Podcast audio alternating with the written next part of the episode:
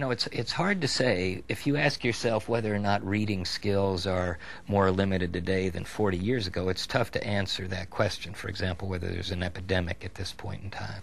What we do know is that 40 years ago, kids had many more options if they did not acquire reading skills well. There were many more vocational and occupational kinds of tracks people could go to. Uh, we can't make the comparisons because the types of data that we would need to do so just aren't available.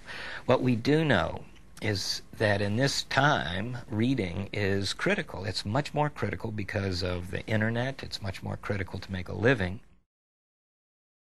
You see a lot of kids, uh, individual differences in kids as they come into the early grades and even preschool and kindergarten on their development of these basic capabilities some teachers will say, well, you don't have to teach all of these skills because I got quite a few kids who seem to know them just on their own. It does appear natural. When we study those children and then go back and study what they did at home, we find that their parents were very good teachers. Uh, these are not naturally acquired skills. Reading is a skill. It's like piano playing. It's like tennis. It's like anything that incorporates a number of different subcomponents. The upshot is, is parents can be extraordinarily good teachers and provide a number of foundational skills that lead teachers sometimes to think that it is a natural process. It's not taught, it's just inherent. That's not true reading is not natural. I can't stress this enough. If reading were natural, why are there so many language, oral language using cultures on the planet who have not yet developed a written language? And if reading were natural, why are there so many young kids from poverty who yet have not acquired the skill in some way? Teachers have to be accountable for what they do in their classrooms and with children. They don't have any control over the background circumstances for that child.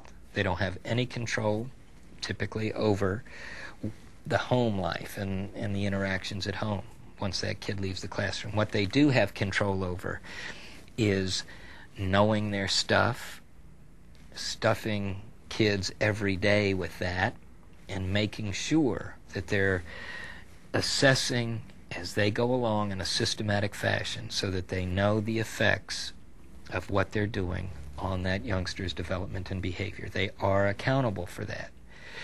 And unfortunately, even though the world is going to revolve around that classroom and do things that she or he has no control over, she does have control over what she knows, how she applies it, how she measures its effectiveness, and how the kids end up. It is accountability. Tough word, but we have to be accountable. Major funding for Reading Rockets comes from the United States Department of Education, Office of Special Education Programs. For author interviews, recommended reading lists, and information about teaching kids to read, please visit us online at www.readingrockets.org.